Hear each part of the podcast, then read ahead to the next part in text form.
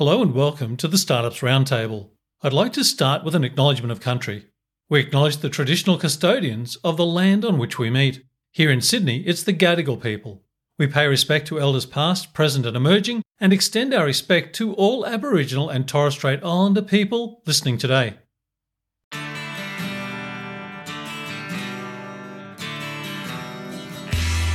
Hello and welcome to the Startups Roundtable. Tony Hackett is my name, and I'm your host. In each episode, we speak with people involved with the startup ecosystem. Colab Pantry is Victoria's first and largest digital restaurant retail partner. And in this episode, I am joined by Colab Pantry co founder Danny LeBon, who is an entrepreneur with a passion for community, food, and innovation. It was great to get behind the scenes and hear about the way the Colab Pantry team go about partnering with both sides of their supply chain and I especially enjoyed exploring the challenges they have faced and overcome, and Danny was very generous in sharing insights and experiences. In particular, her reflections on the learning culture within their organisation. So let's get to it and meet Danny. My background is in uh, design and marketing, so studied design and marketing. Went back and also studied a bit of photography, which was a bit of a hobby of mine. So in the creative area, and then worked, went overseas and studied overseas as well, and then came back and worked for a few different companies. So some larger companies like Mecca, and then some smaller companies in like agency side, and then also in house. And then I started my own little design practice, freelancing, and had over 300 clients with that, which was really great, both locally and globally. And then at the middle of last year, really, so worked in hospitality and with hospitality amongst that, and have always been very passionate about food. And then in the middle of last year, one of my co founders and I were really trying to figure out a way that we can help hospitality through COVID initially, and then started seeing a lot of these restaurants produce these retail products. And then we spoke to another friend of mine who I'd worked with previously, who's a software engineer. And between the three of us and all of our skills, we sort of pulled this thing together, Colab. What was really interesting with that was just seeing this gap in the market that we didn't see before, and that real gap between those larger sort of supermarket chains and then those local producers that people know and love, and being able to fill that gap between them and create access for customers and that convenience as well between the two. So, yeah, we're really excited about it. But that's, I guess, a bit of background about me. That's wonderful. I'd like to just unpick a little bit of what you just said because you said it in a very matter of fact way. You got together with a couple of friends and decided to have a look at the market and try and understand some things. Could you maybe share what it felt at the start? So the excitement, and then maybe some a couple of surprises, both positive and negative, and how you worked through those. Yeah, definitely. So I think at the start, it was the th- all three of us are very um, passion driven. So as soon as we start working on something and are passionate about it, we're kind of knees deep in it before we know it. And yeah, just can't get enough of creating something. We're all perfectionists as well. So we initially the conversation was between myself and my one of my business partner's Tash, and we were kind of brainstorming on what we can do. Can we do events with hospitality? Can we do products? And just trying to get that community and that access. And then we started developing the idea and just kept talking about it really and said, okay, what do we need? We need an e commerce site. So that's where we brought Aven in. And then it kind of went from zero to 100 quite quickly in terms of the extreme of what we were creating. Aven is very much someone who is just amazing at what he does. And instead of creating us, you know, a little website, he went and built this whole platform behind the website. And we're like, okay, well, restaurants are going to need to do this. And we kind of, in a sense, we're a bit naive, as I've mentioned to you, Tony, but I think it was kind of a good thing because this thing slowly started to unravel and we were already kind of too far gone to, to go back. And we were so excited about it as well and got so much you know love and support and just great a great response. But yeah it, it, kind of just unraveled. So as we went along we started to see okay we need this and we started talking to restaurants and it started changing from what we initially wanted it to be as we spoke to restaurants and started kind of like trying to onboard them but then understanding what their pain points were and how we could make it as easy as possible and then how it could be easy and streamlined for them even when they were to reopen. So from the get go, we always had these thoughts in mind and tried to create something with that in the back of our mind so that when everything goes back to normal, it's really streamlined for both the customer and the restaurants. And I think a lot of in terms of challenges and surprises, it was every day there was something. And we were like, it, it, was kind of problems would arise and then we would try and work out okay how we're we going to solve this? What do we need to do to prevent this happening? And what processes and systems do we need to put in place to make this easier? And so we just kept going along like that and we're lucky that the three of us we work really really well together which was by chance because it, it turned into a business from this idea that wasn't really set to be a business initially and we were just we were so passionate and excited. We were working till 4 a.m. for about six months straight and just couldn't get enough. And even now, we're trying to learn to have those boundaries. And there's always so much that you want to do and can do, but we're starting to learn that it's okay to switch off.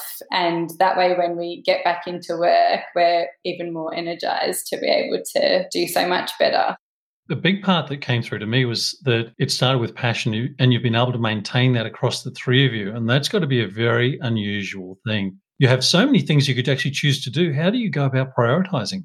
That has been really interesting. The three of us all love learning, listening to lots of podcasts, watching lots of online tutorials, and just listening to other people in business, even learning from them and meeting up with them in person. And one of the things that really stuck with us was don't be distracted. And that's something that there's always so many things that you can do and new ideas and something new might pop up, but just really staying in our own lane and really seeing our vision through bringing it to life exactly how we want it and not being distracted by all these other things that we could jump on with unless it's going to really add value to what we're already doing. So it has been tricky because we're always full of ideas and why don't we do this? Why don't we try this? But we all come together and we really talk about it and we've started prioritizing in terms of like how difficult is this to roll out? What benefits is it going to have? And just kind of weighing it up from a more practical point of view as well. And also yeah always making sure it aligns with our values has been a really big one for us in prioritizing and making decisions. But it's still a learning a learning curve i think I've got this picture here of the three perfectionists in the room, and we're ready to go. No, we're not ready to go. I'm guessing that there has that's been a huge amount of your learning as well, knowing when to actually push into the marketplace and to get the feedback rather than turning life into a science experiment. Could you maybe share some of your experiences there?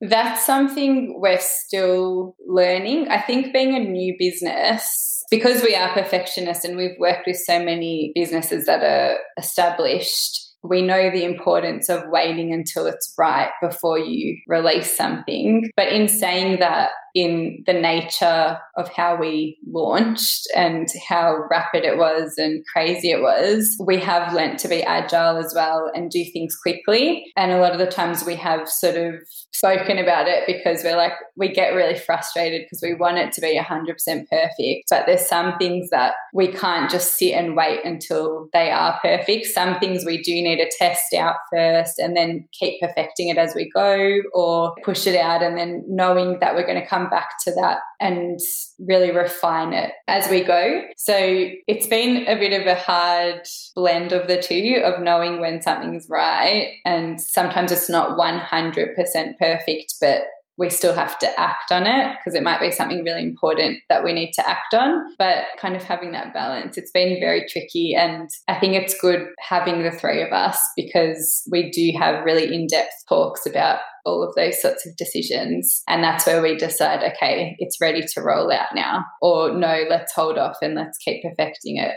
You described a few moments ago there what I would paraphrase as a learning culture common across the three of you. Do you have to go through any, I suppose, wrestles amongst yourselves mentally to work out what will we learn that we don't know and what do we need to actually get somebody else to do? That's another thing where it's a good blend between the two. So we all love learning and having a, as much of an understanding of everything as we can. But I think it's in the process of learning that we realize if it's something we need an expert to come in because, you know, sometimes, and I, I think it's great to be across lots of things, you know, even like SEO and things like that, where we're always like delving into it ourselves and learning and reading about it and working out what we can be doing on our end to enhance it, but then also getting that expert in as well to sort of really get a good grip on it because obviously you can't be on top of everything to the depth that you could if you've got experts in all the different areas. So, yeah, I think it's just a blend of doing as much as we can and learning as much as we can, but also getting those experts in to actually really take a good grip on that and handle it at a much deeper level than we would be able to because we're, we don't have the capacity or the expertise. And as time goes by, you've got less time as well. As you start to pare back those 4 a.m. finishes, you need to work out what's your key focus, I'd imagine. You spoke before about going and talking to restaurants and the like, getting that, that market feedback. You've got complexity in your business on the supply and on the, the sell side. And your site and the way you have it structured is a remarkable site. And there's art to it and there's beauty. And I find it very inspirational. But as soon as you go down a little bit, for, that's good for me. But for you, you're needing to work out how to bring this amazing product and produce and content through to the audience. How do you think, and I'm guessing your agency experience helps here, but how do you think through identifying your true target audience, attracting them, but then retaining them? In terms, are you, are you talking about in terms of the site itself?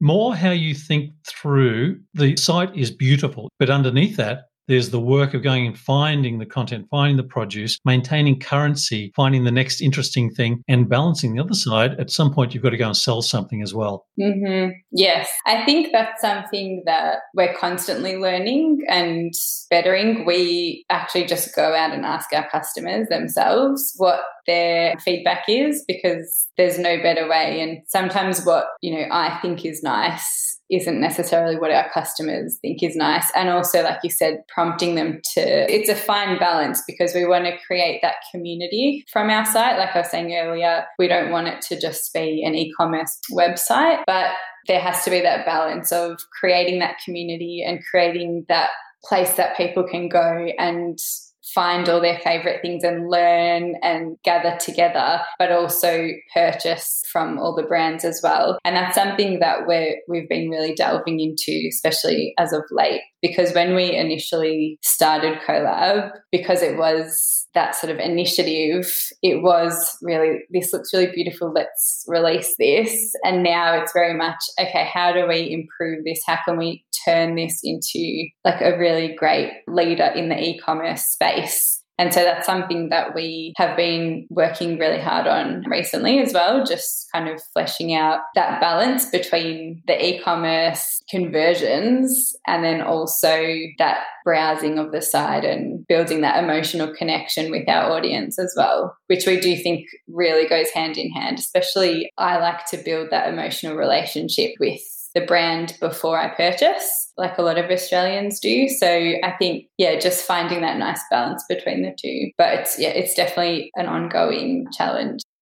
Danny, you've described something there that says to me there's a lot of data there now. I'm guessing at the start there was a, an amount of data and there's an amount of knowledge, experience, intuition, feel. As you get more and more data, does it diminish your preparedness to rely on intuition? How do you balance those elements?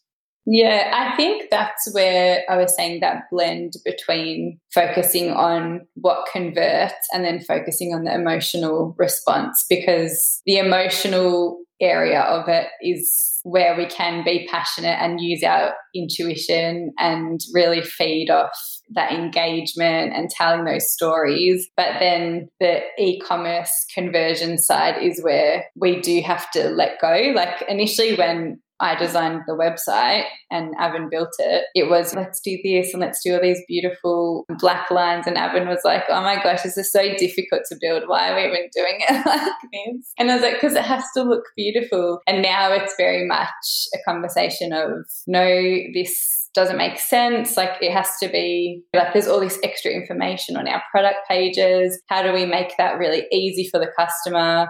What's the customer journey look like? How can we make that easier? And it's really heavily focused on making the customer journey as easy as possible. And that's our focus front of mind now. So it, yeah, it definitely has taken a turn and we just let out that emotional side in different aspects of the business. When you look back at the last year and knowing all that you know now, if you're starting in this moment, what's one thing that you wouldn't have done and what's one thing that you would have done faster? Oh, that's a really hard question.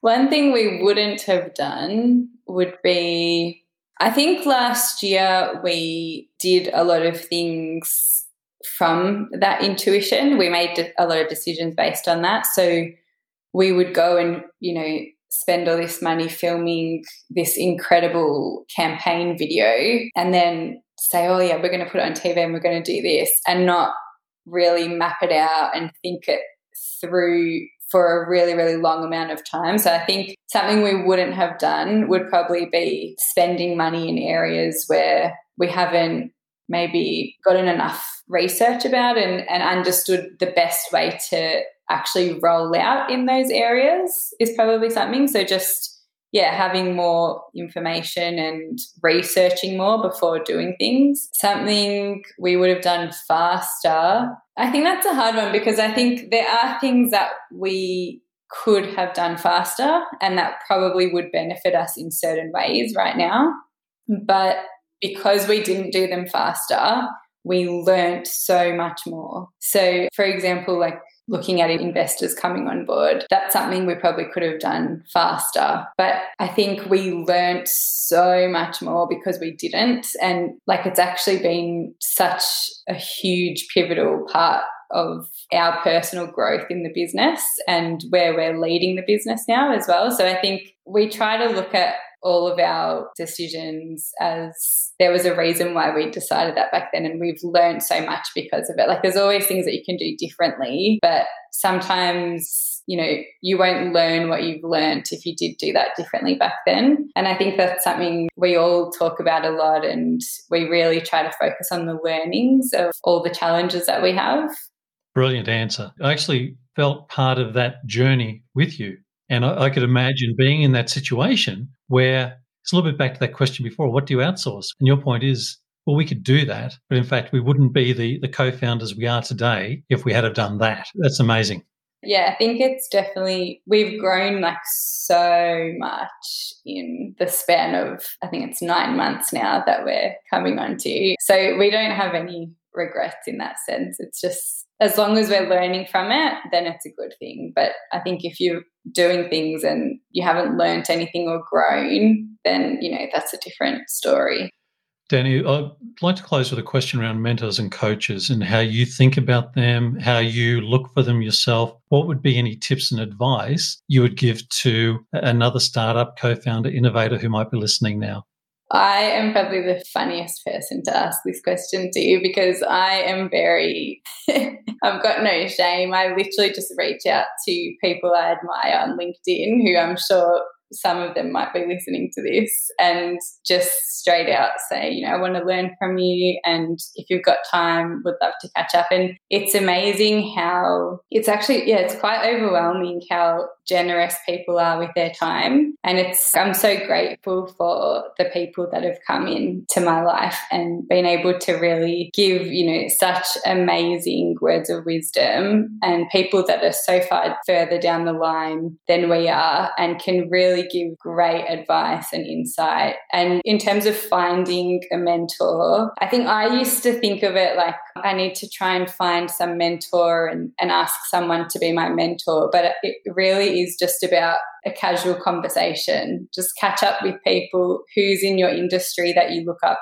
to, who are people in other industries, because there's so much you can learn from people in all different industries. But just looking for who are those people, even in your own network, friends and family that you feel comfortable with asking questions and just not feeling afraid to ask them. And a lot of people love giving advice because it makes them feel like they're adding value to somebody else. So yeah, just to not not be ashamed of it and just really put yourself out there. There's lots of people that are really, really generous and lovely.